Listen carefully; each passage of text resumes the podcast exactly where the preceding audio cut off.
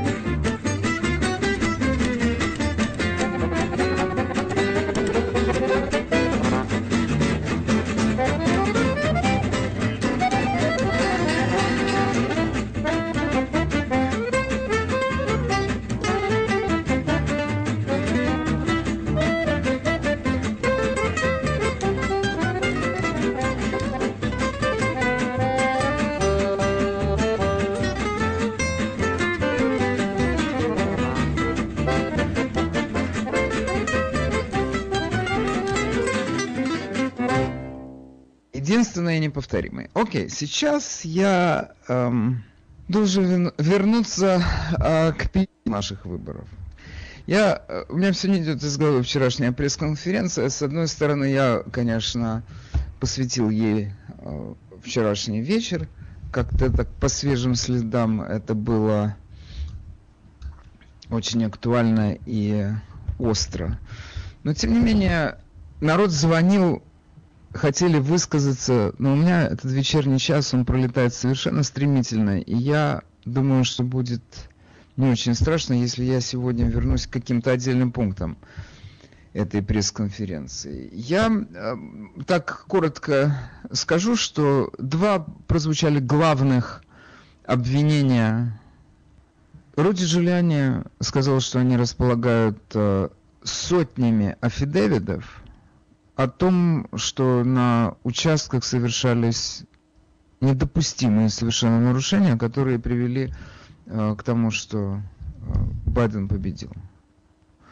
Это не победа, сказал Роди Джулиани, это фрод, это обман. Ну хорошо, у меня один вопрос, чтобы подойти к этому делу так объективно, потому что я, в общем-то, понимаю, что это вопрос очень спорный такой. Вы обвиняете какого-то человека в том, что он вас обворовал, допустим. Этот человек заявляет с гордостью: я никого не обворовывал. Вы говорите: у меня есть свидетель. На чем кончается эта ситуация? Она идет в суд. И суд уже разбирает, есть основания для этого обвинения или нет. Если твой свидетель обманывал, и если ты сам оклеветал этого человека, ты несешь уголовную ответственность. Это так работает. Поэтому вроде никто не сомневается в том, что какая-то часть обвинений, все не разбираются с этим делом. Ну так отмахнуться от этого, сказать, этого не было. Или там, большое дело, они там нашли, там, сколько они там нашли, 1000 голосов, окей. Это у нас из головы. Буш победил, у него, ему даже не надо было 1350 голосов, решили там все это дело. Поэтому давайте не будем делать выводов и дадим разобраться в суде. Потому что самое главное, то, о чем вчера говорили на этой пресс-конференции, самое главное, у команды Трампа есть афидевиты, подписанные людьми. Эти люди, которые заявляют о таком под присягой, они четко знают, что они мало того, что им выпьют кровь их недоброжелатели, они могут потерять работу. У нас это сплошь и рядом происходит. Они совершают уголовное преступление, если они лгут. Они этого не делают. Но теперь, вот, отстраняясь от этой пресс-конференции, я бы хотел буквально остановиться на деталях того, как у нас проходило голосование и насколько вероятно было то, что будет совершено мошенничество. Значит, в этом году у нас было во всех 50 штатах позволили посылать бюллетени по почте. Когда это у нас в стране началось, это у нас началось такой тип голосования с гражданской войны. Потому что тяжело людям было голосовать. Многие разъехались и так далее. Поэтому нужно... Кто-то там пошел на войну, кто-то переехал в другой штат, более безопасный. Ну и решили позволить людям голосовать по почте. В этом году у нас пандемия, поэтому, значит, можно всем голосовать по почте. У нас и раньше, между прочим, были штаты, где голосовали по почте. В чем сейчас проблема? Вот Джулиани вчера отлично объяснил, что происходит во время голосования по почте. Как это происходило? Ты приходишь и говоришь, я такой-то. Тебе не нужно показывать удостоверение. Ты просто говоришь, я такой-то. Они говорят, ладно, если ты такой-то, вот это вот, да, у нас есть такой человек в списках, пожалуйста, распишитесь. Они тебе дают такой электронный таблет, и ты на нем расписываешься такой очень хорошей ручкой. Я даже поразился тому, как здорово я расписался на этом экранчике. Я должен отдать должное. Техника работает. Они сравнили мою подпись с той, которую я оставил у них в прошлом году при аналогичных обстоятельствах. Хотя тогда еще не было этих электронных машин каских. Я тогда на бумаге расписывался. Но тем не менее, у них моя подпись есть. И я даже удивился, как за год моя подпись не сильно изменилась. Точно я, это я. После этого я получил в руки бюллетень, на котором не было уже моей фамилии. В этот момент мы расстались с моей фамилией. Я пошел, значит, я заполнил там эти точки, зачеркнул и запустил это в сканер. Все. В сканер моя фамилия не попала. То есть мое выяснение моей личности, оно прошло на уровне моей первой встречи с работником этого участка. Здравствуйте, это вы? Да, это я. Вот вам бюллетень. Заполнили, и он туда ушел. Но этот момент идентификации меня, он состоялся. Теперь что у нас происходит, когда посылают бюллетени по почте? Значит, разные штаты по-разному требуют эти бюллетени им присылать. На некоторых надо расписываться, на некоторых не надо расписываться. Как угодно. Но если мы возьмем, например, Пенсильванию, тут Джулиани вчера рассказывала о том, что происходило в Пенсильвании. Значит...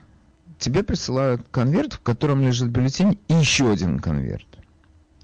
Ты берешь этот бюллетень, заполняешь, потом ты его кладешь во внутренний, это тайный конверт, запечатываешь его и посылаешь его в другом конверте обратно на избирательный участок.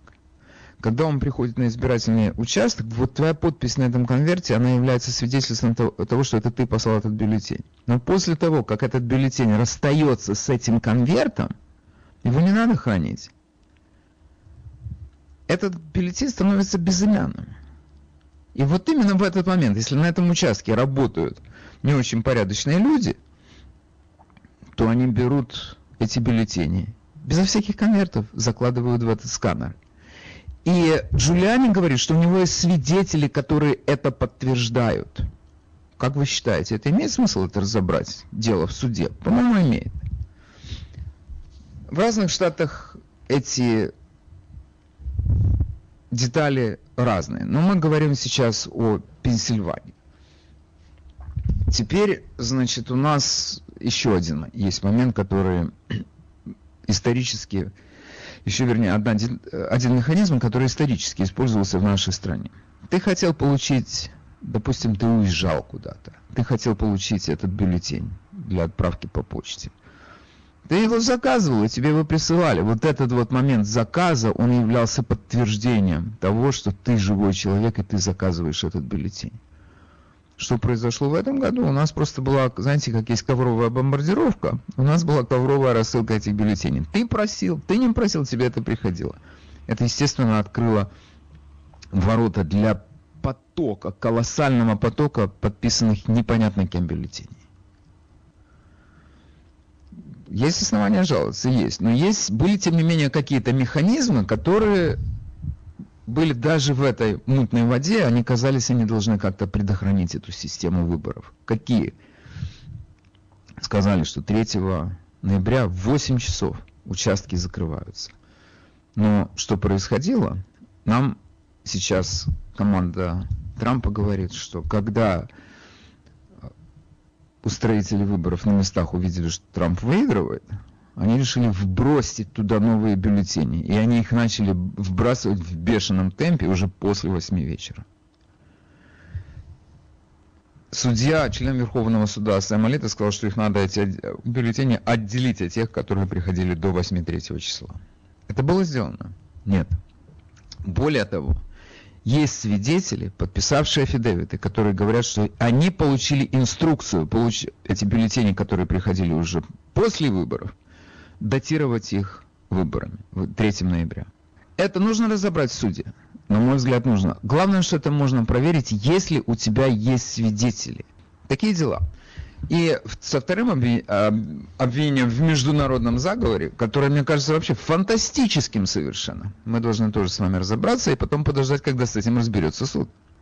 Итак, первую часть этой пресс-конференции выступал Роди Джулиани, который рассказывал о таких простых нарушениях и, главное, известных нарушениях. Когда я говорю о известных нарушениях, я хочу буквально такую коротенькую историческую справку дать. У нас часто привлекаются люди в связи с нарушениями на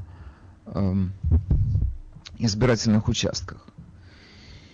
И обычно, по словам Джулиани, это все имеет место в демократических городах, в больших демократических городах. Филадельфии, Детройте, Милуоки, в Атланте. То есть, как он это объяснил, там, где есть демократическая машина, где все люди друг друга знают, и это одна партийная организация, у них это получается.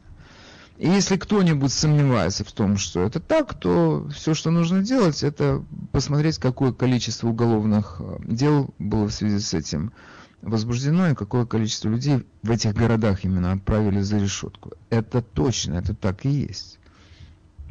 И в этом плане, может быть, самым таким иллюстративным и убедительным примером являются президентские выборы, в которых Кеннеди победил Никсону. Как это произошло? Это произошло благодаря мэру Чикаго Дэли, который просто подтасовал эти выборы. Но Никсон очень благородно поступил, он сказал, что для сохранения единства страны давайте закроем на это глаза. Хотя это можно было доказать. Это не просто можно было доказать, это доказали. И это кончилось тем, что около 700 человек, которые были вовлечены в эти манипуляции, были привлечены к уголовной ответственности, и многие из них отправились сидеть за решетку. Я не хочу сейчас отвлекаться на эту историю, это отдельная история, но я к тому говорю, что тот, кто считает, что у нас выборы в стране проходят вот так вот просто безупречно, то это не так. И, между прочим, тут вчера нам звонил один человек, который совершенно точно отметил, что у нас в Манхэттене до сих пор не подсчитаны голоса. До сих пор непонятно, как проголосовали в Манхэттене. У нас есть очень общие результаты по первому сбору этих подписей. Ну, хорошо. Теперь, значит, возвращаясь к ко второй части этого выступления, где там уже пошла речь о международном заговоре, который, я должен сказать, на меня произвел очень сильное впечатление. Эту историю рассказывала Сидни Пауэлл. Значит, что мы от нее узнали? Организация Dominion, вернее, компания Dominion, которая владеет этими машинами, которые продают их, эта организация по своим документам канадская. Dominion утверждает, что они американское учреждение. Окей. Но, тем не менее, в Википедии говорится, что это канадская организация. И, как нам сказала Сидни Пауэлл, их офиса больше нет в Торонто, где он был раньше. Теперь сканеры этой Dominion были установлены в 28 штатах. Но сама по себе компания Dominion не работала. Есть еще одна компания, которая была задействована в этих выборах. И вот она самая интересная, может быть. Она называется Smartmatic. И когда Сидни Пауэлл говорила, что эта компания связана с правительством сегодняшней Венесуэлы, то какие у нее основания для таких заявлений? Мы спрашиваем сами себя. Ты нам докажи. Она сказала, вообще очень много упреков было в адрес журналистов. Она и Джулиани говорили, вы должны проверять то, что находится на поверхности, все, что нужно, нырнуть в интернет. Окей, я нырнул в интернет, слушайте. Мне за это деньги платят в конечном итоге. Но веб-сайт, то есть если вы, это действительно информация, которая лежит на поверхности. Компанию Smartmatic создал венесуэлец Антонио Мухика. И 47% этой компании принадлежит правительственной телекомпании Венесуэлы CANTV. Это открытая информация. 47% это не контрольный пакет акций, это я понимаю. Но это значительный объем акций. Он принадлежит венесуэльской компании. Государственный. Он принадлежит правительству Венесуэлы. На всякий случай я вам напомню, что в Венесуэле у них там коммунистическая такая партия, руководство страны, я не знаю, как она называется, но это марксисты. Николас Мадуро руководит ей. И, как утверждает Сидни Пауэлл, и как об этом есть публикации, что эта система была использована в Венесуэле для того, чтобы Мадуро победил в выборах. Теперь самое главное, то, к чему мы, то, от чего мы не можем отмахнуться, просто как это, они сочинили эту историю. Пауэлл говорит, что у них есть сотрудник этой компании, который готов это подтвердить. Он подписал афидевит. Как вы думаете, вы должны послушать в суде или сказать, знаешь что, иди со своим афидевитом подальше. У нас так это не работает. Теперь я еще хотел сказать по поводу владельцев этой программы. Это открытая информация. Значит, эта программа используется по всему миру. Этот Антонио Мухика, он молодец, он продал эту программу. И она не сегодня появилась. Она у нас в Америке появилась в начале 2000-х годов. И уже тогда наши законодатели начали говорить о том, что недопустимо ее использование. Она должна быть 1000 раз проверена, она должна быть под контролем, она должна быть вообще, может быть, можно найти какую-то другую программу. Среди тех людей, которые написали первыми и забили тревогу по поводу этой программы, была наша конгрессвумен из Нью-Йорка Кэролин Малони. Ее письмо существует, оно открыто. Вы его можете прочесть, если есть интерес, на интернете. Затем высказывались по поводу того, что эта программа опасная. Эми Клобушар, недавний кандидат на пост президента, и ее подруга Элизабет Уоррен. Эта программа многократно использовалась именно в Венесуэле, именно на выборах. Еще она начала использоваться при Чавесе, при Хьюго Чавесе покойно. И я повторяю, самое главное, что у нас есть, вернее не у нас, а у Сидни Пауэлл есть человек, который встречался и находился рядом с Чавесом, когда эта программа была задействована. И он знает, как это все работает. Теперь о чем они еще говорят. Они, конечно, я думаю, пользуются этими распространившимися сейчас в интернете выкладками с расчетами наших математиков, аналитиков, которые говорят, что это невероятный полученный результат, статистически это невозможно получить. Обвинения Пауэлл этих компаний, Dominion и Smartmatic, сводится к тому, что они сразу заложили в программу алгоритм, по которому Байден должен был победить. Но они заложили скромный алгоритм, я так скажу, 100 к 75, 100 человек, грубо говоря, голосуют за Байдена, 75 за Трампа. Тогда будет понятно, что Трамп, да, популярный, но не настолько популярный. Но к 10 часам вечера они поняли, что этот алгоритм не работает, потому что Трамп побеждает.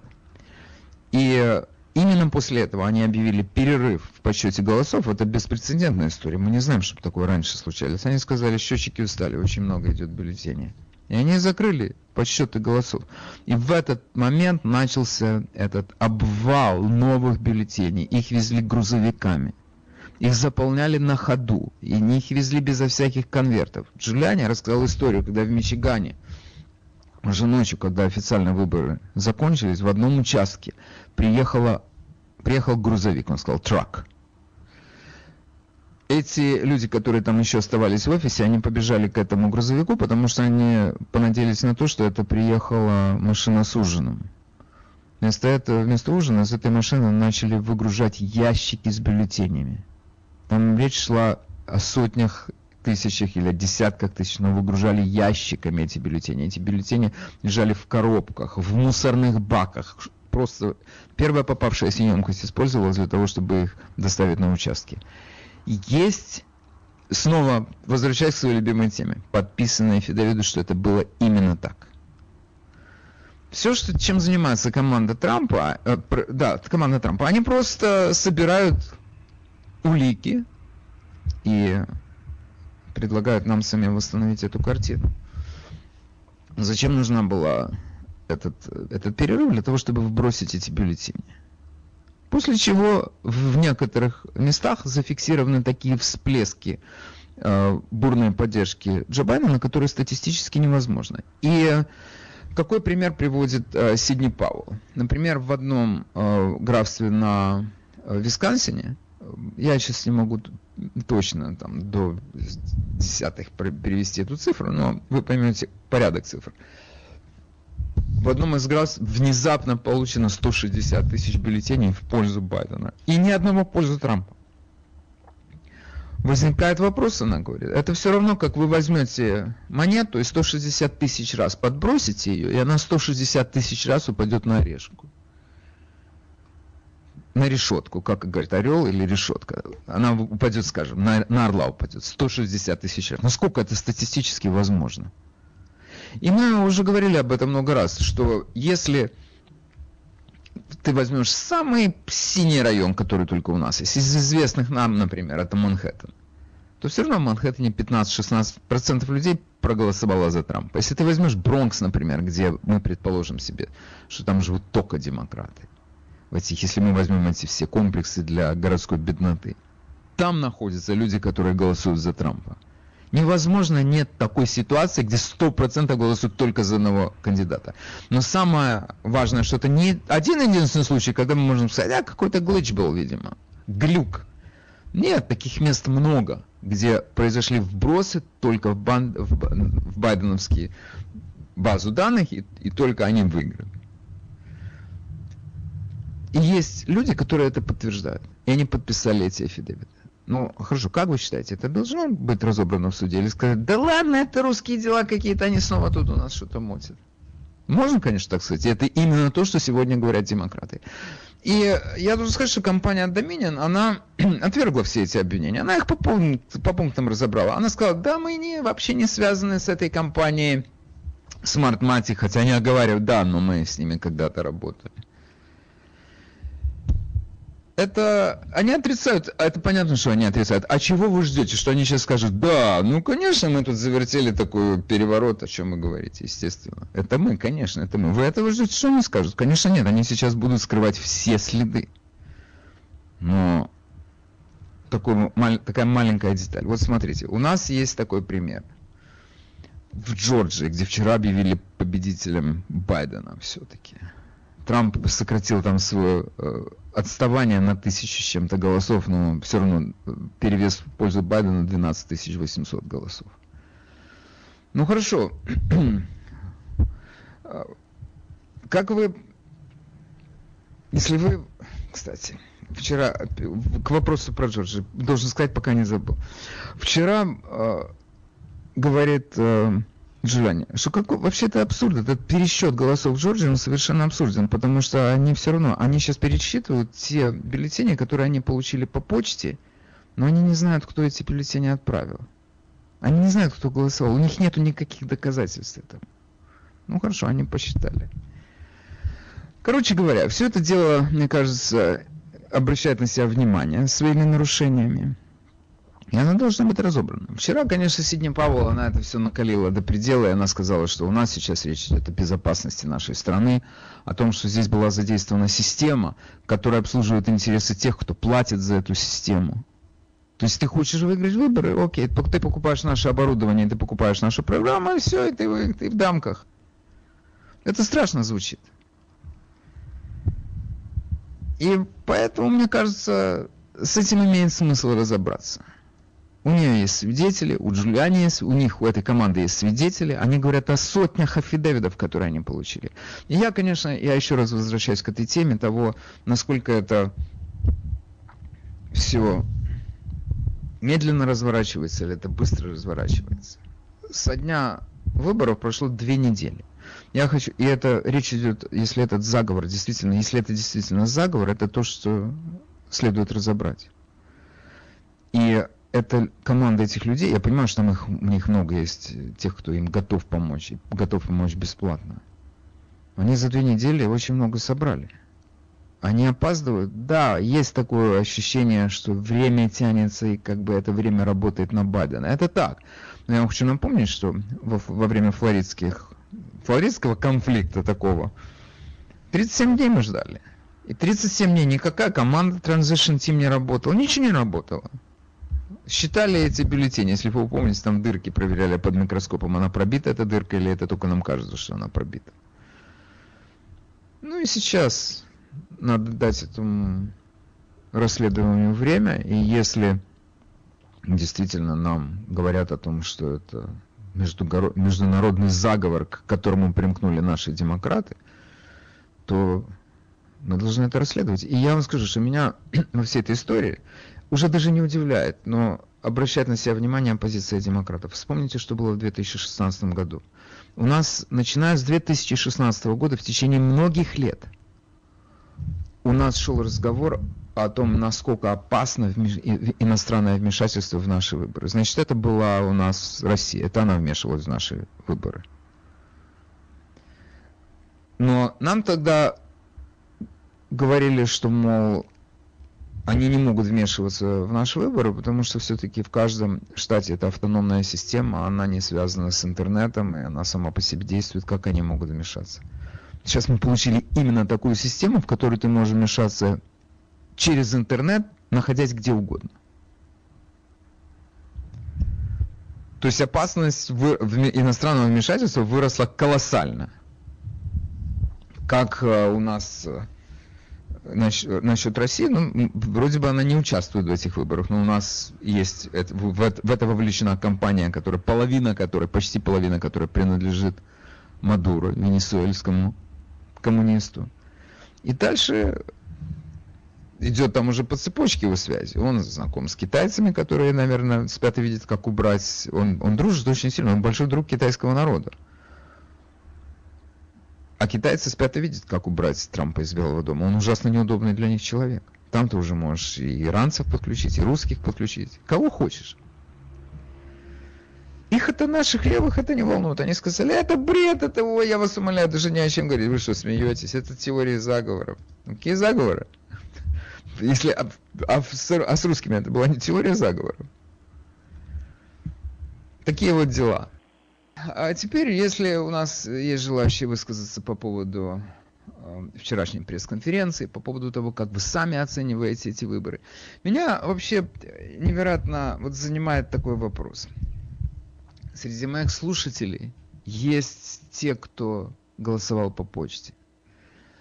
Среди моих слушателей наверняка есть те люди, которые работали на избирательных участках. И не обязательно только здесь у нас в Нью-Йорке. Может быть, кто-то работал в Нью-Джерси, может быть, кто-то работал во Флориде, кто-то работал... Откуда мне звонят? Из Каролины звонят, из Колорадо звонят. Мне интересно услышать ваше мнение. Что вы скажете по поводу этих обвинений? Доброе утро, мы вас слушаем. Доброе утро. Я, конечно, не работала, я просто хочу сказать свое мнение, что вообще совершена ужасное мошенничество, государственная измена. И этих людей нужно, мне кажется, очень жестко покарать, а вместо этого, значит, Трамп еще должен что-то успеть, а если он не успеет, да. Так что они придут к власти, и все об этом знают, все об этом знают. Что же это такое получается? Это ужасно. Спасибо. Получается, что это ужасное. Я согласен. Но, вы знаете, у нас...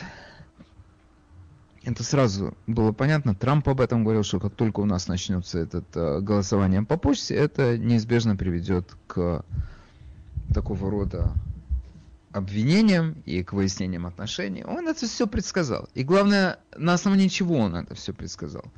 Здесь у нас в Нью-Йорке, когда началось голосование по почте во время демократических праймериз, в нескольких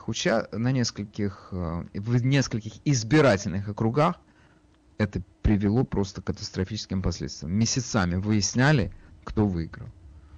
Так это относительно небольшой округ. Здесь мы говорим о целой стране, правда? Вы в эфире, мы вас слушаем.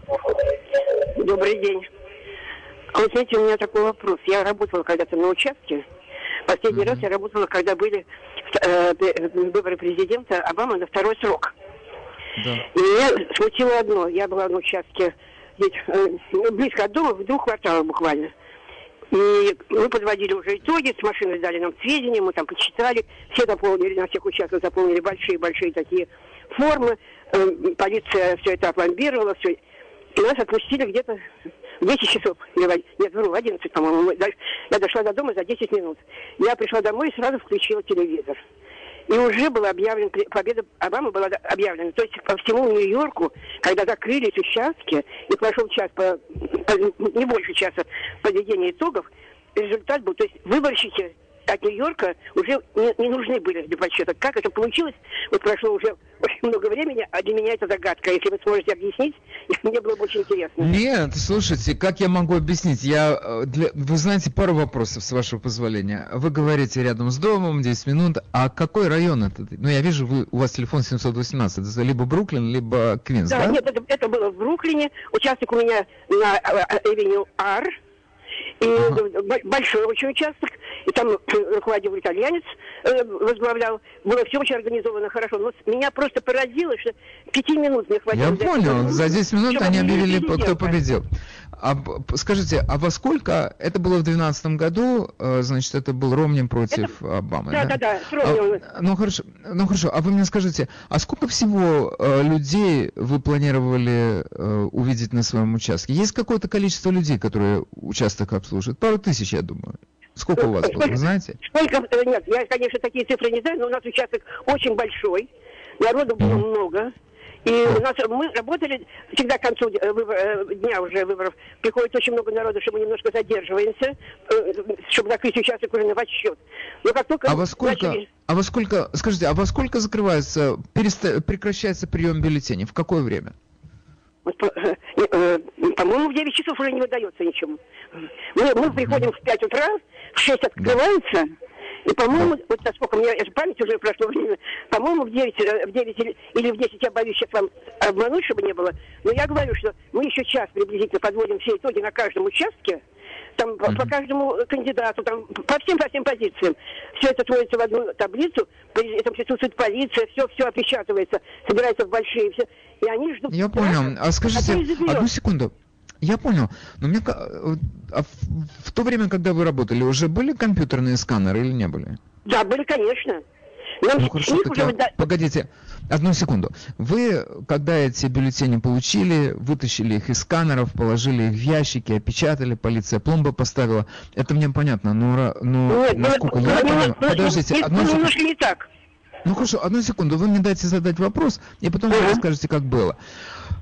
После того, как вы эти бюллетени уже уложили в ящики и опломбировали, это документ, который остался для будущих поколений. Но сканеры-то уже получили информацию о том, кто за кого проголосовал. Поэтому, наверное, на основании этих данных и сделали заключение о том, кто выиграл. Вы знаете, может быть, знаете, я вам сейчас скажу так. Насчет того, как вынимались бюллетени, это мы не видели. Но нам вот этих камер, со сканеров, куда вставляют бюллетень, чтобы учесть голос голосующего, да? Нам выдали такие ленты, распечатки, где на каждому кандидату уже мы отсчитывали, сколько голосов отдано каждому кандидату. То есть мы не сами бюллетени зафиксировали, а ленты с этого сканера. Они такие, как кассовых аппаратов. Ну я понял, так вот вам подождите, и вот вам ответ на ваш вопрос. Значит, в сканере уже была эта информация, она уже была суммирована, и на ее основании приняли решение, кто победил, я так понимаю? Я вам просто объясняю, что нам выдали эти ленты, по которым мы все сводили в сводную таблицу.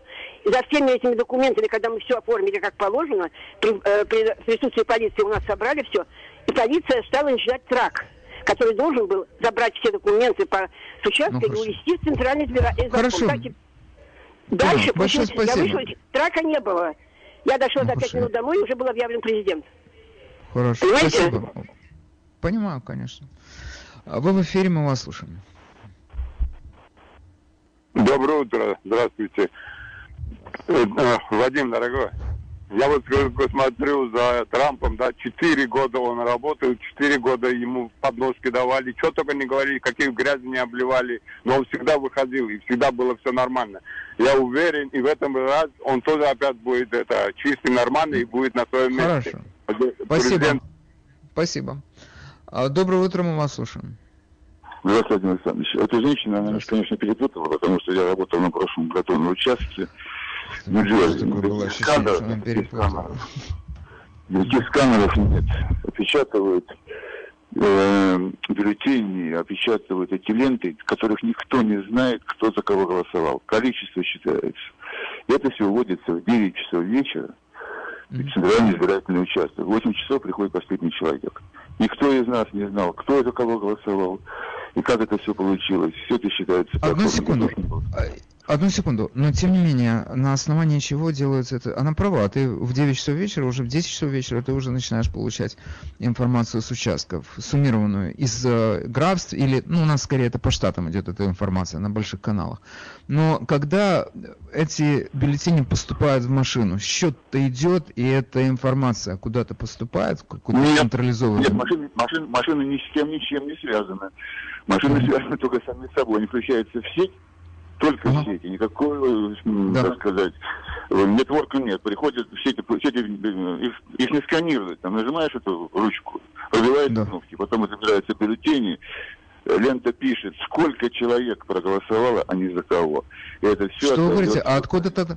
Ну хорошо, а откуда же, как собирается эта информация? Это очень интересно, как это технически происходит, ну, когда и где...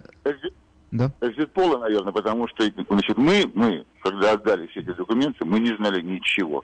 Но я хочу сказать другую деталь, которую вы, многие не знали.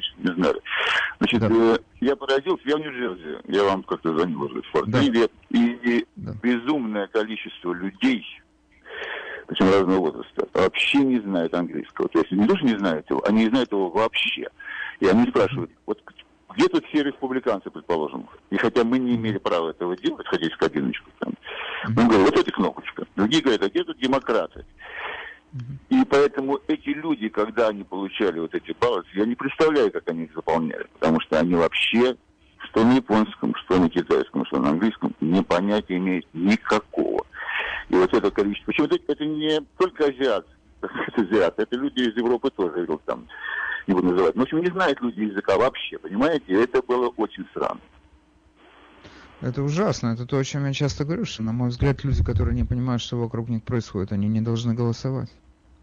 Да, я думаю, что как эти люди сдают экзамен? А как вот эти же люди, они получают гражданство, когда они должны сдать экзамен? Ну как они? На экзамене человек должен продемонстрировать какое-то базовое знание языка и понимание американской политики. Да, правда? И кроме того, мы, конечно, проверяли каждую подпись, и если, предположим, вот наша сам-группа, мы видели, что подпись хоть как-то не сходится, мы тут же спрашивали ID. Это было разрешено. Угу. Да. А были такие случаи, когда вы выявили, что это не тот человек? Вы знаете, нет, врать не буду, не было, потому что это довольно сложно, они приходят, у нас уже их роспись есть, где живут, где они называют. Да, были люди, которые приходили с родственниками, потому что они просто не знали, что им говорить, они не знали языка, такое было, Ну да. Вот ну хорошо, спасибо вам, очень интересная история, спасибо, всего хорошего. Доброе утро, мы вас слушаем.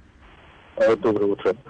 Я еще делаю фэст-чек насчет того, что вот Smartmatic имеет ли отношение к Соросу. Написано, что Фелс, что не имеет, но CEO этой компании, он член Сороса комитета. Mm-hmm. Да, вот еще. И еще очень интересная закономерность. Во всех наших штатах, вот Нью-Йорк, Калифорния, ну, многие... Соотношение почти все одинаковое тоже. Посмотрите, 53, 40, 43, 57, 43. Почти везде. В Калифорнии, в Коннектикуте, Массачусетсе. Да, вы знаете, да, есть, это одна из тех статистических невероятностей, о которых говорила Сидни Пауэлл, что это соотношение, оно во многих штатах возникает в разных графствах, но оно абсолютно по одной и той же схеме. Да, спасибо. У меня можно на моем блоге найти эту информацию. Спасибо вам. И один вопрос. Вы когда говорите о связи Сороса с Smartmatic, вы говорите о лорде Малахе Брауне, да? Который, да, который да, был... CEO. Совершенно верно. Да. Хорошо, это отдельный разговор, и я сохраняю его, так сказать, на десерт. Хорошо, большое вам спасибо. Вы в эфире, мы вас слушаем, говорите, пожалуйста. Доброе утро, Вадим. Я свидетелем был, когда сдавал на гражданство, как сдавали азиаты. Я один на один сдавал, азиатов зашло человек 30 с переводчиком. Но я уже выходил, но непонятно, кто нужен переводчик, и сразу 30 азиатов. Понятно, переводит то, что им задают вопрос. И один раз я был свидетелем мотор-викл, сдавал азиат, и рядом с ним стоял человек. И я рядом тоже стоял. Меня спрашивали, какую букву ты видишь, какую букву. Человек даже букву не знал. Вот это ответ, как они, вот это ответ, как они заполняют бюллетени. Все. Больше ничего. Это ужасно. Я вам скажу, что у нас все, что у нас происходит в стране, оно всегда имеет политическую мотивацию. И когда эти люди получают гражданство, у меня просто вопрос ко всем вам. Как вы думаете, кто им это позволяет и для чего? Окей, большое вам спасибо за ваш рассказ. Очень интересно. Здравствуйте. Я присоединяюсь к женщине, которая работала на выборах и сказала, что она пришла домой и сразу услышала, что выиграл Обама. Я уточню. Я работала в Шорфронте, живу я на 6-м Брайтоне. При моей прийти это 1,5 минуты, и я дома. Я включила радио, телевизор, и сказали, что уже объявили, что Нью-Йорк проголосовал за Обаму. Теперь по поводу новых машин. В первый же год работы на новых машинах, вот на моем участке там порвалась лента. 92 голоса, как корова языком слезала, за кого что, мы понятия не имели, свести мы день особенно не могли, и оставили все на совесть, на координатора. Теперь по поводу забеливателя. Вот очень многие, особенно в президентские выборы, приходят, голосуют на участках по афидевитам. Их бюллетени не проходят через машину. И вот они вообще-то должны заклеивать их, и нужно в определенную книгу их регистрировать, чтобы они никуда не уплыли. Но они не заклеивают, а забеливатель еще никто не отменял. И что поразительно, что машина, забеливатель, пропускает. Поэтому можно, конечно, манипулировать, если на участках нечестные люди, заинтересованные люди. Теперь в какой-то год, это, по-моему, было, когда Обаму избирали, я пришла в газете, что у нас здесь, в Нью-Йорке, уже все местные политики все уже работали, уже выиграли, кто не выиграл. И потом в Board of Election обнаружили машину, которая не была распечатана, а там было 1600 голосов. И тем не менее, где-то все это сходилось. 1+1 это было 2. Так что манипулировать, конечно, можно, особенно этими машинами. Забеливатель, я еще раз говорю, никто не отменял. Угу. Да. Хорошо. Хорошо. Вчера во время этой пресс-конференции Джулиани говорил со ссылкой на свидетеля, как некоторые бюллетени, уже отмеченные, пропускали через сканер по нескольку раз. То есть один раз запускали, потом доставали, не давали ему до конца туда уйти. Еще раз запускали, по 2-3 раза. Это было проще, чем вставлять новый бюллетень. Нет, это совершенно несовершенная система, это очевидно. И, между прочим, у нас тут в соседней Канаде этой системой не пользуются. Хотя, по иронии судьбы, это компания Dominion канадская. Но здесь нужно какие-то, как мне кажется, нужна какая-то система, и я не уверен, что это очень сложно придумать, такую систему и внедрить. Когда мы можем проследить какое-то то, что здесь называется paper trail, происхождение этого бюллетеня, откуда он взялся. Но действительно, это такой момент, что когда приходит тебе mail-in ballot, человек, который принимает эти пакеты, он берет этот бюллетень, фиксирует его, правильно, неправильно, потом этот конверт, на котором было написано, кто его отправил, исчезает. И это предполагает, что ты можешь сколько угодно бюллетеней туда вбросить, тебе вообще эти конверты не нужны, тебе никто о них не спросит. Это же, конечно, это приглашение к обману. Вы в эфире, мы вас слушаем. Доброе утро. Вообще, я считаю, что, конечно, Трамп вообще он уникальный, потому что с его приходом столько вообще происходит, и вот то, что было с Никсоном и Кеннеди, и то, что он там, в общем-то, произошло фальсификация, это не было, не поднимался, я считаю, что это неправильно. И в любом случае, если даже получится так, что Трамп не будет на второй срок, но, во всяком случае, он все равно победил, потому что он поднял такое, что сейчас будут пересматриваться, рассматриваться вообще отношение ко всем выборам и как это вообще все происходит. Я считаю, что все равно Трамп, он вообще уникальный. Он поднимает такие... Слушайте, одну секунду. Я вас... Вы знаете, я ваш восторг не просто понимаю, я его разделяю. Вы абсолютно правы. Но давайте не будем тратить время на эти восторги. Они непродуктивны. Мы с вами как бы можем согласиться с тем, что эта система для республиканцев, она не сработала. И у нас есть все основания сомневаться в том, что она работает честно. То есть, если сегодня, говорит, половина, короче говоря, масса людей в этой стране, десятки миллионов людей в этой стране считают, что их обманули. У них есть для этого основания. Человек не идет на работу, он там вступает в какой-то конфликт, может быть, даже со своим начальником. Он идет и стоит в этой очереди 2 часа или час, или 3 часа для того, чтобы проголосовать. И его голос говорит: да это, слушайте, один потеряли, big deal. Для него это big deal. Для него это важно. Он хочет, чтобы его голос учли. Сейчас женщина звонит, у них там лента порвалась, 90 голосов, как корова языком связала. Ну что, это нормально? Конечно, это не нормально. Но мы как бы знаем о том, что у нас в этих подсчетах голосов есть какая-то... Мы должны дать какой-то припуск на шов, как говорят портные. Понятно, что это не точные голосования. Но всегда устроители этих голосований, они говорят, совсем без ошибок не бывает, но в целом мы правы. Это неправильный подход, потому что в целом, когда во Флориде миллионы голосов считали, то все уперлось в 350 голосов. А кто-то скажет, я вас прошу, 350 человек, что они решают? Они решили курс страны на 8 лет, вот что они решают. И эта система, она очевидна, она ненормально работает, и у нас есть все основания на нее жаловаться. Но я вам так скажу, победитель, если это будет Байден, я еще не знаю, это так или не так, на всякий случай я не тороплюсь называть его победителем, но если Байден окажется на посту президента, кто мне скажет, один живой человек, который сейчас слушает это радио, зачем ему будет менять эту систему? Зачем ему? Она работает на него. Зачем ему ее менять? Доброе утро, мы вас слушаем. Доброе утро, Григорий. Вы знаете, на что я обращаю внимание сейчас? Да. Вот почему-то мы не слышим никаких голосов против Трампа и его недовольства системой этой избирательной от Нэнси Пелоси, Шумера и Надлера. И это для меня показательно.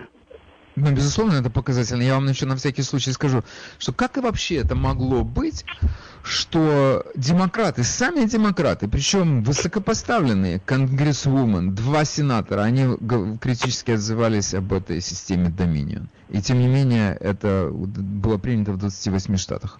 Оказывается, чисто случайно, кто бы мог подумать, это, наверное, никак не связано, но...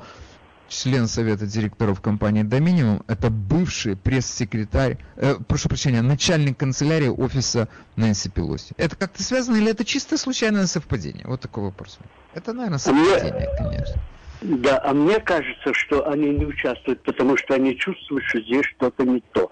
И они не хотят пачкать свое мнение общественное. Потому что они не пропускали ни одно выступление Трампа, где он был бы чем-то недоволен. Они ни одно не пропускали. А здесь такой серьезный вопрос, как вбросы выборы, результаты выборов изменились очень здорово. И они, видимо, понимают, что лучше в это не вмешиваться. Это мое мнение. Okay. Спасибо вам, Григорий. Спасибо. Вы в эфире, мы вас слушаем. Алло, доброе утро. Благодаря вашей передаче, Вадим, я вот все-таки надеюсь, что мы в Америке не популации, что у нас невозможно отодрать носимую остановку. Спасибо, Вадим. Ну, вам спасибо. У нас, я вам скажу, тут поневоле станешь популасом, потому что надо как-то жить и заботы другие, и знаете, а это то, на что рассчитывают обычные мошенники. Проехали, не вернулся, потому что нету времени. Но когда... Вот я вам скажу, что для меня вот это, между прочим, своего рода такой эксперимент, причем эксперимент такого глобального характера. Американская демократия и свобода работают или нет? Вот мы сейчас это проверим просто на примере команды трамповских адвокатов. Они, есть здесь адвокаты, которые мы знаем, они отказываются от работы с Трампом, потому что их запугали. А вот эти вот откажутся, им, ну, я так думаю, что им так особенно терять нечего, они как-то не остерегаются умереть от голодной смерти, хотя их могут лишить их лицензий адвокатских, их, как это здесь называется, death bar и так далее, и так далее. Много чего может с ними произойти. Но тем не менее, вот это такие люди, на которых ты сейчас смотришь, и ты понимаешь, что вот Америка, вот она существует, та Америка, о которой мы знаем, или нет? Или все-таки здесь все коррумпировано точно так же, как в Беларуси, как на Украине, как в России? Вот это проверка, это маленький эксперимент такой. Ну, не маленький, но это эксперимент, который мне сейчас намного скажет об этой стране, на каком мы этапе нашего развития находимся. Доброе утро, мы вас слушаем. Спасибо. Доброе утро, мы вас слушаем. Доброе утро, Вадим. У вас складывается такое впечатление за всю вашу передачу. Ну, просто взять нашего Трампа, ну выдающаяся личность, наш козел. Я, например, это не имеет отношения к Трампу. Наш разговор не имеет к Трампу никакого отношения. Никакого. Так, ну так, речь идет о результатах выборов, а не о Трампе. Мы сейчас о нем не говорим. Ну, я не знаю, у вас напрасно такое впечатление складывается. Мы говорим, у нас работает наша система выборов или нет. Вот это тема нашего разговора. Вы в эфире, говорите, пожалуйста. Добрый день, Вадим. Да, наша система несовершенна, но в том системе, то есть и совершенна. Я когда прихожу на работу, набираю код и вставляю фингерпринт.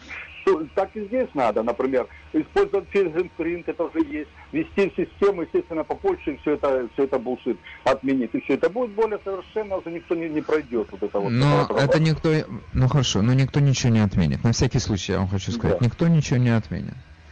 Голосование по почте, я вам скажу, голосование по почте здесь со времен гражданской войны, которая началась в 1861 и кончилась в 1865 году.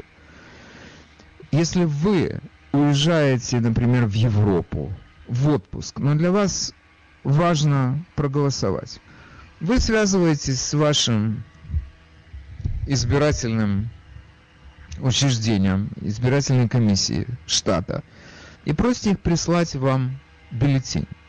Мне кажется, что это нормально, потому что это нормально, когда люди уезжают по работе куда-то, или они едут в отпуск. Они могут по миллиону причин, совершенно законных, нормальных, человеческих причин, не находиться дома. И они просят им прислать бюллетень. Они его заполняют соответствующим образом и отправляют. Это, мне кажется, нормально. И это, я бы даже сказал, это гуманно. войти в положение человека. Это всегда проявление гуманного отношения к человеку. У него обстоятельства. Но когда никто тебя не просит эти бюллетени, но ты знаешь, что в этом районе живет, допустим, 100 тысяч человек, и ты туда просто механически посылаешь 100 тысяч бюллетеней, жди обманов, жди каких-то манипуляций. Это как бы козе понятно. И я не уверен, что тут эта ссылка на этот COVID-19 закономерна. Потому что всегда, это, на мой взгляд, это все притянуто за уши совершенно. Уже... Было понятно, что люди могут спокойно пойти проголосовать, постоять в очереди, тем более они хотели и были готовы к этому. Попросил, тебе прислали. Не попросил, иди голосуй. Не пошел голосовать, окей, ты не проголосовал. Вадим Ярмолинец, я сегодня еще остаюсь с вами. Говорили про выборы. Я понимаю, что эта тема, конечно, многих беспокоит. Особенно с учетом того, как проголосовала русскоговорящая община Бруклина и Статен-Айленда. Это колоссальный успех. Я... Просто должен согласиться, тут нам звонила дама, которая начала было распространяться о том, какой Трамп гений. Ну хорошо, он гений, но я ее остановил, потому что мы для другого здесь собрались.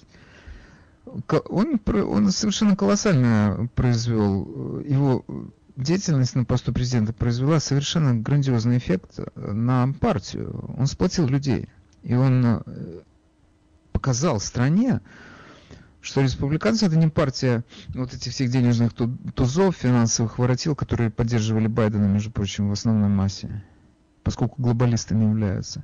Это партия простого работающего люда. Это партия трудящихся. И это партия людей, которые хотят того, чтобы они жили в безопасности. Работали и жили в безопасности. Вот мне кажется, что вот просто мы можем сказать о человеке. Это здоровый человек, здоровый с точки зрения его общественного здоровья, участия в жизни общества. Это если этот человек работает, воспитывает детей своих, иногда чужих. Он самостоятельный человек. И это человек, которому нужно обеспечить условия для того, чтобы он продолжал жить в таком же режиме. И плохой или хороший, но у нас есть один только механизм, который обеспечивает эту безопасность, это полиция. И если человек не получает этого, то он просто перемещается в другие места. У нас, например, Нью-Йорк покинуло 300 тысяч человек. Сейчас официальные данные, которые звучат, везде легко найти, если кто-то сомневается в моих словах. 300 тысяч человек уехало из Нью-Йорка. Это те люди, которые находят лучшие места, более спокойные для себя и для своей семьи. Безопасность, хорошие школы, нормальная здоровая атмосфера. Это то, что мы все ищем. Это то, между прочим, та причина, по которой мы когда-то уехали со своей родины. Вот кого объединили сегодня республиканцы. И так, конечно, их можно назвать этих людей, их кто-то называет, их это реднеки, это deplorables, это chumps, это кто угодно. Нет, это такие, как мы с вами. Это такие, как мы с вами, которые хотят жить в тех же, в лучших из тех традициях, в которых жили наши родители, наши бабушки с дедушкой. Вот что сегодня республиканская партия. Благодаря Трампу. Это его заслуга.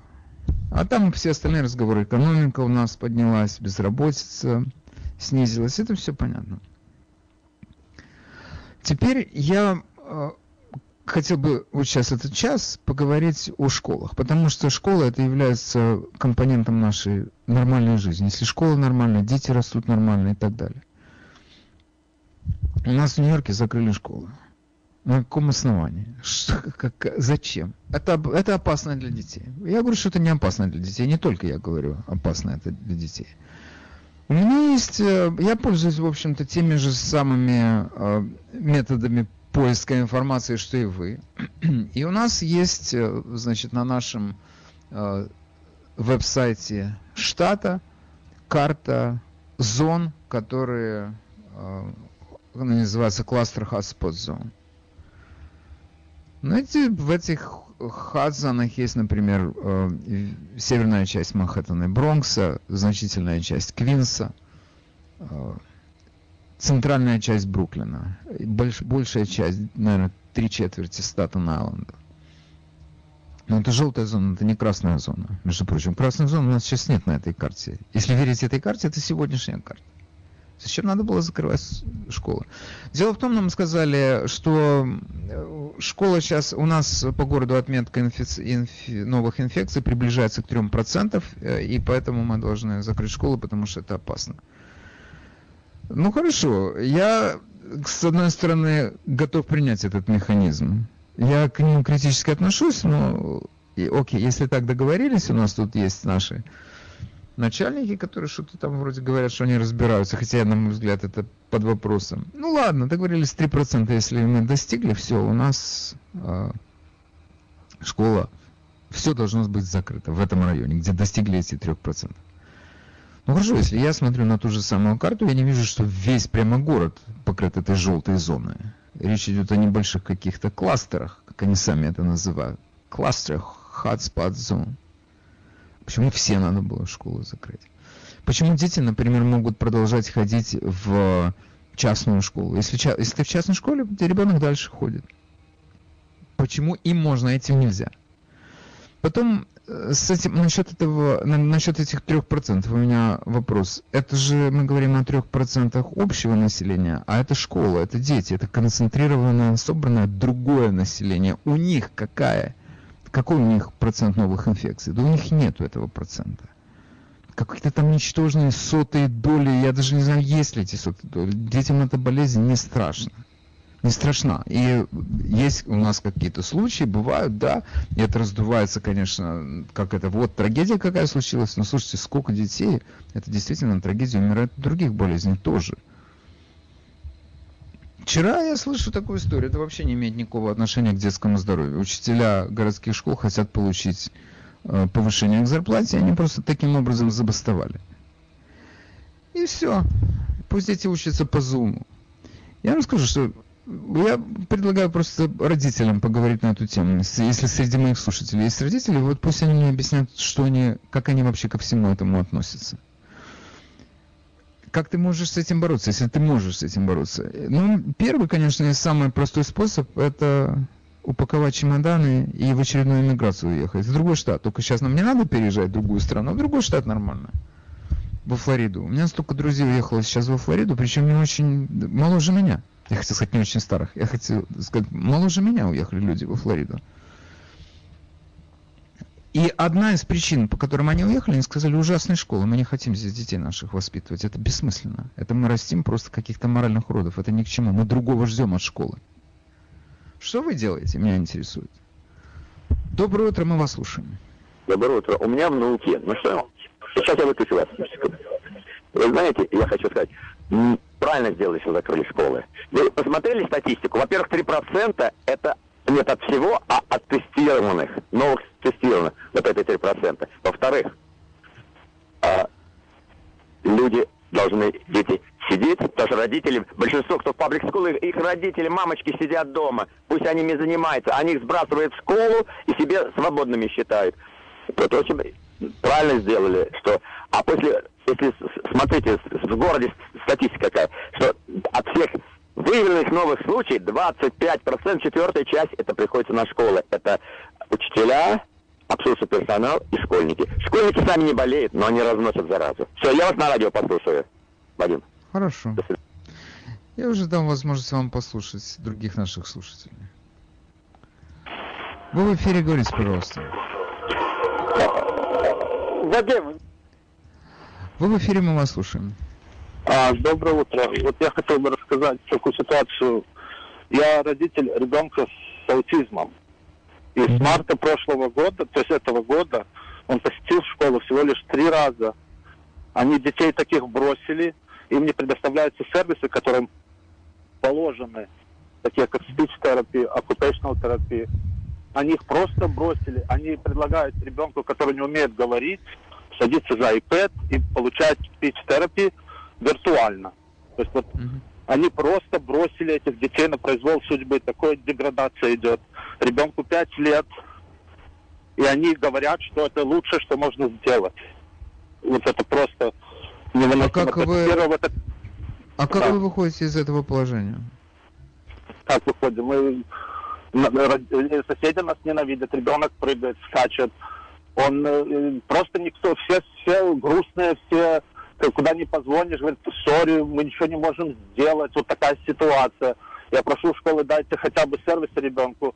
Нет, мы не можем, он должен получать это виртуально. Это просто, то есть таких, как я, очень много. Просто нас никто не слышит, когда губернатор или мэр говорит, что они все знают, что они думают, они делают фейк-репорты, они делают, что все хорошо, а губернатору идет прекрасная картина.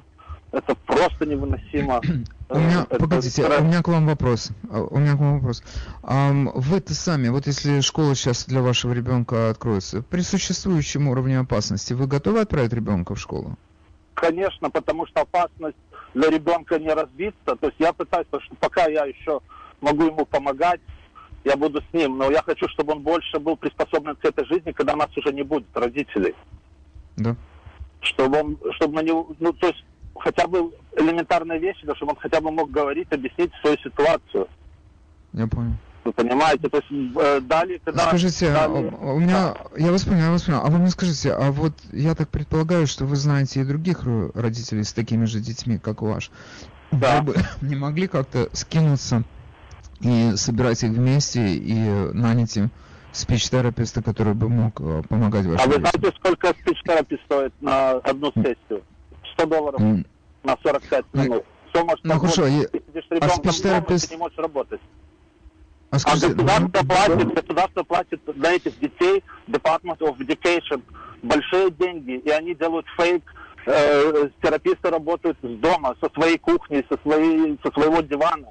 Когда выходишь в зуб, смотришь, учитель смотрит на тебя и кушает. И это просто невыносимо. Окей. Человек, это просто вообще это вот кластер детей, которые брошены на произвол судьбы. А родители, можете себе представить, какой стресс. И работать надо, и ребенку, то есть ребенку... Ну хорошо, один момент, послушайте, одну секунду. Я вам не завидую, безусловно, это ужасное положение и для ребенка, и для вас. Но а вы мне скажите, а вы не можете просто объединиться, взять какого-нибудь адвоката и вчинить иск городу, администрации, школьному отделу? Уже есть такой иск, уже есть, но этот иск будет сидеть там полгода, год, пока это все дойдет. Да, но надо начинать с чего-то. Важными, так надо уже есть. Начинать? Стэтен Айленда даже какой-то этот ассембли мембер, он уже есть, этот иск, и это ничего никуда не двигается. Да, ну, оно будет сидеть, сказать, что это не двигается. Ну, когда-то вот. Рассмотрят, лучше когда-то, чем никогда, правда? Ну, понимаете, спасибо мне вам. Лучше, чтобы ребенок... Вы знаете, я понимаю, что вам лучше, но вы должны как-то все-таки учитывать реалии нашей жизни. И вас послушают, и получается, что вы только возмущаетесь, но вы при этом ничего не делаете. Но если у нас единственная возможность сегодня это присоединиться к этому иску, который когда-нибудь будет рассмотрен, это лучше, чем ничего не делать. Хотя, конечно, вы еще можете просто позвонить на радио и выпустить пар, пожалуйста. Это всегда пожалуйста. Вы в эфире, мы вас слушаем. Добрый день. Я хотел вопрос задать. Вот мы говорим о системе голосования, о машинах. А почему не провести указ, значит, правительства о том, чтобы комплектовались пункты, в которых проходит голосование, половина демократов, половина республиканцев? Может такое быть, Вадим? Да, конечно, может. Спасибо. Вы в эфире, мы вас слушаем. Алло, доброе утро, Вадим. Знаете... Это очень глупо, понимаете, потому что не все родители могут сидеть дома с детьми. Есть родители, которые должны ходить на работу. И кто будет за их детьми следить? Престарелые родители, наверное, потому что больше некому. Как это, да. И либо бесситер, что тоже не выход из положения хорошего. Во-вторых, это очень плохо для детей. Дети сидят перед компьютером по полдня. Ну, конечно. Ну, это понятно, безусловно. Я хочу подвести одну мысль. Вот посмотрите, кто правит нашими школами в городе. Мелкбрук, Билди Блазер, да. Посмотрите на его дочку, которой он гордится. Понимаете, он не видит в трагедии, в том, что его дочка себя ведет, кидает, забрасывает полицейские машины там бутылками с зажигательной смесью. Для него вот такая молодежь, это нормально. это гордится. Вы знаете, я вам хочу сказать, мы не знаем, что он думает по поводу своей дочки. Вполне возможно, что он искренне страдает из-за нее. Но я понял, что вы имеете в виду. Хорошо, спасибо вам. Вот я тоже сейчас, вы в курсе дела, я преподаю в воскресной школе, и у меня, значит, тоже встреча с детьми через Zoom. Я знаю, как это работает. То есть мне не надо, чтобы мне кто-то сказал, как это, как дети к этому относятся, или как, ну, насколько оно эффективно. Ну, с одной стороны, я понимаю, что для учителя это учитель находится в полной безопасности. Но если мы говорим о учениках, то это очень неэффективный метод учебы. Если ваш ребенок склонен к учебе, если он умеет сосредотачивать свое внимание, да. Если вашему ребенку требуются дополнительные усилия какие-то со стороны учителя, для того, чтобы он сосредоточил свое внимание на каком-то сложном предмете, на каком-то сосредоточил, понял, как работает какое-то правило, как модель, как это функционирует, это пропавший человек, это пропавший ученик, он не будет учиться. Потом вы учтите, что ребенок, который сидит не перед вами в классе, а ребенок, который сидит за экраном своего компьютера, и вы даже не обязательно его видите, кстати, это, вы не можете от него потребовать это, чтобы он включил экран. Он может присутствовать на уроке вашем, но на его экране будет происходить все, что угодно. Он может играть в какие-то видеоигры, он может там заниматься чем угодно, вы этого не видите. Когда вы в классе, вы можете ему сказать: «Внимание, говорит Германия, сюда», и значит, немножечко на него надавить. Это давление, которое вы оказываете на ребенка, оно может длиться 30 секунд, оно сильно вас не отвлечет от темы урока, от других детей. Но тем не менее вы этого ребенка немножко таким образом напомните ему, где он. Когда, если ваш ребенок занимается на зуме, то, как у нас здесь говорят в Бруклине, forget about. Этот ребенок потерянный будет. Этот год, который он проведет в получении этого зум-образования, это просто будет убитое время.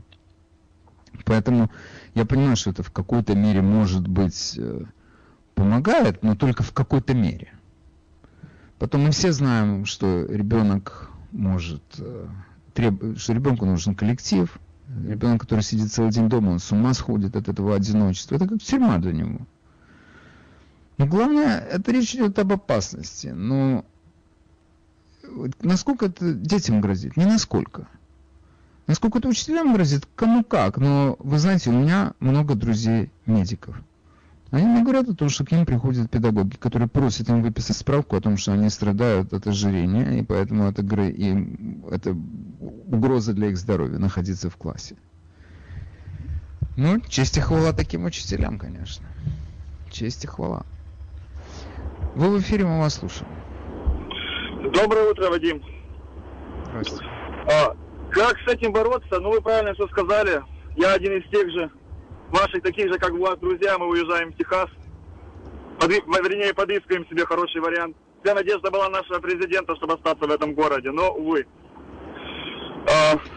Такая, не знаю, была у вас на передаче эта тема или нет. Ну, в канун предвыборной гонки как-то пришел домой. Мой ребенок... Дочке 9 лет. Меня спрашивает: папа, а мог бы быть Обама еще раз президентом? Я говорю: дочь, а зачем тебе Обама? Как бы он 2 срока был, и ты, тем более ты его и не знаешь, ты бы еще маленькая была. Да. Говорит: ну он же не расист. Я говорю: а кто же расист? Она: Оранж. Говорю: дочь, а кто такой Оранж? Говорит: ну Трамп. Он и его полиция убили Флойда. И у меня все упало. Все, что только могло упасть. И да, ребенок не ходит в школу, ребенок дома, но Zoom не прекращает промывать детям наши мозги. Алло? Да, мы вас слушаем, я слушаю вас. Вот, и это все печально, и хочу передать привет деду, которого внуки, которые сильно за то, что дети сидят дома. Но, наверное, ему нравится демократический штат, сидеть на 8-й программе, получать медикер. Я говорю: не переживай, внучок, тебе тоже это останется, передам по наследству.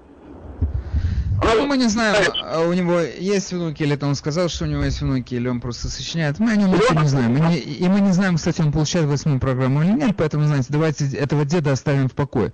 Но то, что вы говорите, что ребенку продолжают промывать мозги даже по зуму, то я вам на всякий случай хочу сказать, что это ваше право обратиться к директору школы и сказать, что вы этого не хотите. Потому что точно такой же агитатор может оказаться и в Техасе. Ну, знаете, это, вы должны сопротивляться этому. Мы должны этому сопротивляться. Это не входит в задачи учителя рассказывать ему про нашего президента. О том, он расист или он не расист. Потом у вас есть возможности какие-то ребенку заниматься контрпропагандой. Вы это должны делать, потому что это борьба за наших детей. Мы должны за них бороться. Окей. Но знаете что, счастливо вам в Техасе. У меня там друзья живут в Остине. Неплохой городок. Зеленый. Тихий. Окей, всего хорошего. Вы в эфире, мы вас... Доброе утро. У меня есть предложение. Только не бросайте. Не бросайте. Создавайте из шивы, из сильных учителей. Это будут русские школы. Вот и все, у нас один выход. Я как педагог говорю. Вы знаете, во-первых, у нас ешивы есть. Уж мне кажется, что лучше русскую школу создать, потому что здесь довольно много русских людей, православных, которые могут ходить. Но вы же недостаточно знаний они дают, я вам скажу. У меня сын паблик скул закончил. И стал религиозным потом. Это не показатель. Ешивы у нас слабые, к сожалению. Вы меня извините, одну секунду, я что-то не... Мы должны с вами это разобраться, потому что что-то не понял. Сначала вы призвали открывать ешивы, а теперь вы говорите, что не надо их открывать, потому что учителя слабые. Вы не дослушали со сильными специалистами. Сильные специалисты. Где же взять? Почему до сих пор не взяли, а? Почему до сих пор их не взяли? Не знаете? Ну хорошо. Спасибо за участие в передаче. Вы знаете, я... Сейчас вам с вами поделюсь такой, на мой взгляд, интересной информацией. У нас давайте создавать школы, давайте создавать ешивы. Я, например, преподаю в русской православной школе. Но эта школа не дает детям, она не занимается, это раз в неделю. Субботняя школа, я это назвал воскресная, потому что у нас есть просто такое слово воскресное. Она это предполагает, что речь идет о выходном дне. И в этой школе преподают русскую историю, русский язык, русскую литературу и закон Божий. Но понятно, что эта школа не дает общих знаний. Там не учат химию, физику, там не учат историю Соединенных Штатов, там не учат математику. Это понятно все, да, биологию. Эта школа не ставит себе таких задач. Насколько сложно открыть настоящую школу? Ну, я не знаю, у нас здесь есть специалисты по образованию. Они, наверное, знают, как это сделать. Нужны для этого какие-то деньги? Безусловно. Но у нас довольно здесь вообще немного состоятельных людей. И потом скажите мне, кто отказался бы платить... Я не знаю, я от фонаря скажу, допустим, $1000 в месяц для того, чтобы ребенок ходил в человеческую школу. Я думаю, что масса людей бы наскребла бы эти деньги и заплатила бы их. И была бы счастлива, что их дети не ходят в школу, где из них делают просто моральных уродов. Иначе не могу никак это назвать. Воспитывают у белых детей комплекс неполноценности за то, что они белые. Эту бредятину про расизм системный вбивают им в головы. Ребенок приходит из школы. У меня это произошло у моих знакомых, которые: папа, почему я родился белым? Почему он родился белым? Это ребенка довели до того, что он это воспринимает как изъян. Почему я родился калекой, например? Он родился калекой, белый. Вы хотите в такие школы отправлять детей? Проблема в том, что вы не хотите, но отправляете. Я вам скажу, в Америке миллионы детей, занимаются дома. Родители их учат. Я знаю человека, который с группой родителей, они объединились в Нью-Гемпшире, они познакомились в обычной школе, потом они, значит, решили своих детей учить дома. Один родитель им преподает математику, другой язык, третий историю. Так они расфасовали это, и это школа на домное образование. Потом дети сдают вместе со всеми детьми экзамены для того, чтобы получить диплом об окончании школы. Но вы не поверите, у нас есть в стране колледжи, которые принимают этих детей, которые прошли хомскул без школьного диплома. Они должны сдать вступительный экзамен, и все. Насколько это... Там есть свои проблемы. Во-первых, я вам скажу, что заставить себя преподавать своему ребенку или еще какому-то ребенку, это... Надо себя к этому приготовить. Не все к этому готовы. Я знаю людей, у которых дети дома занимаются. Нормальные дети, между прочим, получаются. Потом поступают в университеты и получают свои дипломы, и все у них нормально. Существует статистика, которая, из которой... Она такая неоднозначная. Я должен сразу признать, что я здесь не собираюсь вас как бы агитировать за это. За то, чтобы вы дома детей обучали. Во-первых, не все к этому готовы. Если человек работает, как у него что, есть время дома сидеть? Нет, но нужно, наверное, с кем-то скинуться из приятелей, сверстников и найти такого учителя, который на дому будет делать, работать с своим ребенком. И больше внимания будет, и больше эффекта будет. Но из всех вот... Очень много статистики. И плюс, и минус — это неоднозначный вопрос. Дети разные, родители разные. Но есть некоторые общие показатели. Например, успеваемость детей в колледжах, которые прошли homeschool, выше, чем успеваемость тех людей, которые пришли туда из public school. Это общие цифры. Понятно, что есть исключения и там, но общая цифра такая. Эти дети в конечном итоге эффективнее учат, показывают лучшие результаты, и, стало быть, они лучше устраиваются. При этом у них мозги освобождены от этого всего гарбиджа, которым их загружают в школе. И это может быть... Вы знаете, что у нас происходит в этой стране? Это происходит у нас на глазах. Школа отбирает у тебя ребенка. Она его подчиняет своим идеологическим задачам, и мы потом спрашиваем: ой, а как это получилось, что у нас детям промыли мозги, они у нас левые? Ребенок не идет в школу, он занимается по твоей программе, ты над ним сохраняешь контроль. Имейте полное право. Это ваши дети, ваша кровь. Имейте полное право их воспитывать так, как вы считаете нужным. Но у нас этого, слушайте, я не знаю, есть ли это здесь в Бруклине, но это альтернатива. Теперь я вам хочу рассказать одну интересную историю.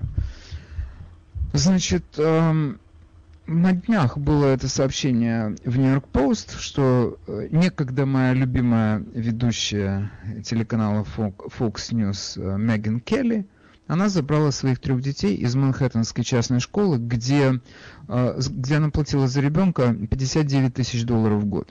У нее 3 детей, ну, она мультимиллионер, с ней попрощалась NBC, но $100 миллионов свои она туда унесла. Или, я не знаю, там сколько после вычетов осталось, но она не переживает за то, где ей взять деньги для того, чтобы внести 59 тысяч за 3 детей 3 раза в год. На каком основании? Она сказала, что в школе среди учителей распространяют письмо о том, что там у них есть какие-то свои светила педагогики. И одно такое светило педагогики написало письмо, что надо пересмотреть всю систему образования, и это недопустимо, это продолжать эту тему белой привилегированности этих детей, и потому что среди этих белых детей, которые сидят за партой рядом с черными детьми, могут быть завтрашние полицейские, которые будут убивать черных. Меган Келли сказала: эта школа не для моих детей. До свидания. Теперь вот у меня возникает вопрос: а что она сделает дальше? Она человек левоватых взглядов. Она сама себя определяет как center of left. Она как бы центристских, но она левоватая такая. И она говорила, что ее не, в принципе, ее левая пропаганда не очень беспокоила в школе до этого момента. Но ведь это до этого момента, оно сейчас коснется массу богатых людей. Массу. Что они будут делать? Ну, я понимаю, у них есть одна из возможностей — это искать другие школы, которые не участвуют в такого типа учебном процессе. Но мне кажется, что это распугивание белых рано или поздно кончится тем, что они начнут создавать какую-то свою собственную учебную систему. Это неизбежно. Они не хотят этого. Нормальные здоровые люди этого не хотят. Ты с деньгами, ты без денег. И, может быть, если ты с деньгами, именно в этом случае, именно потому что ты с деньгами, ты скажешь: я могу себе позволить другое, мне это не нравится, это дискомфорт полнейший у меня вызывает, когда ребенок приходит мне домой и начинает меня грузить всем этим гарбиджем. Я этого не хочу. Что я могу сказать? Homeschooling — это один из выходов из этого положения. Потому что когда ребенок вырастает, он сдает экзамены, он идет в колледж, он туда уже идет не ребенком, которому с молодых ногтей промывали голову, а он туда идет в этот колледж человеком с критическим мышлением, который может сам уже сказать: да, это нормально, это ненормально, это я принимаю, это я не принимаю. Такие дела. Окей, вы в эфире, мы вас слушаем. Здравствуйте. Я хотел пару моментов поправить. Значит, у нее 2 сына и дочь. И школа, в которой... Я сказал, у нее дети. Это что, не дети? Секунду. Алло. Говорите. Можно? Говорите, пожалуйста, да. Да, значит, школа, в которой они учились, была для мальчиков. И там 56 тысяч в год. Но она сказала самое главное в этой статье, что как она долго не противилась, но она leaving the city. Она уезжает из Нью-Йорка. Куда она уезжает, можно себе представить. Ну, наверное, туда, куда едут все сегодня. Это куда? А это называется Billionaire Zip Code, West Palm Beach. Называется Billionaire Zip Code. Хорошо, я вас понял. У вас все? Будьте здоровы. До свидания. Это очень важно. Я говорю, у нее 3 детей, у нее 2 мальчика, 1 ребенок. Человек меня решил поправить. Это действительно, это имеет колоссальное значение, кто у нее дети. Как это что существенно? Насколько я знаю, у них есть дом в Коннектикуте. Она может туда переехать, это далеко не надо. Но речь тут идет о другом. Речь идет о том, что наши школы, они не оправдывают надежды наши надежды. Они существуют за наш счет. И они не функционируют так, как мы хотим, чтобы они функционировали. И сейчас это общее такое как бы понимание того, что как только у нас придет к власти наш новый начальник окончательно, последняя надежда, это чартерные школы прекратят свое существование. Потому что профсоюз учителей хочет иметь монополию на образование детей. Такие дела. Всем большое спасибо, кто участвовал сегодня в нашем шоу. И сегодня у нас пятница, поэтому я вам желаю хороших выходных и до понедельника. С вами был Вадим Ярмолинец. Пока.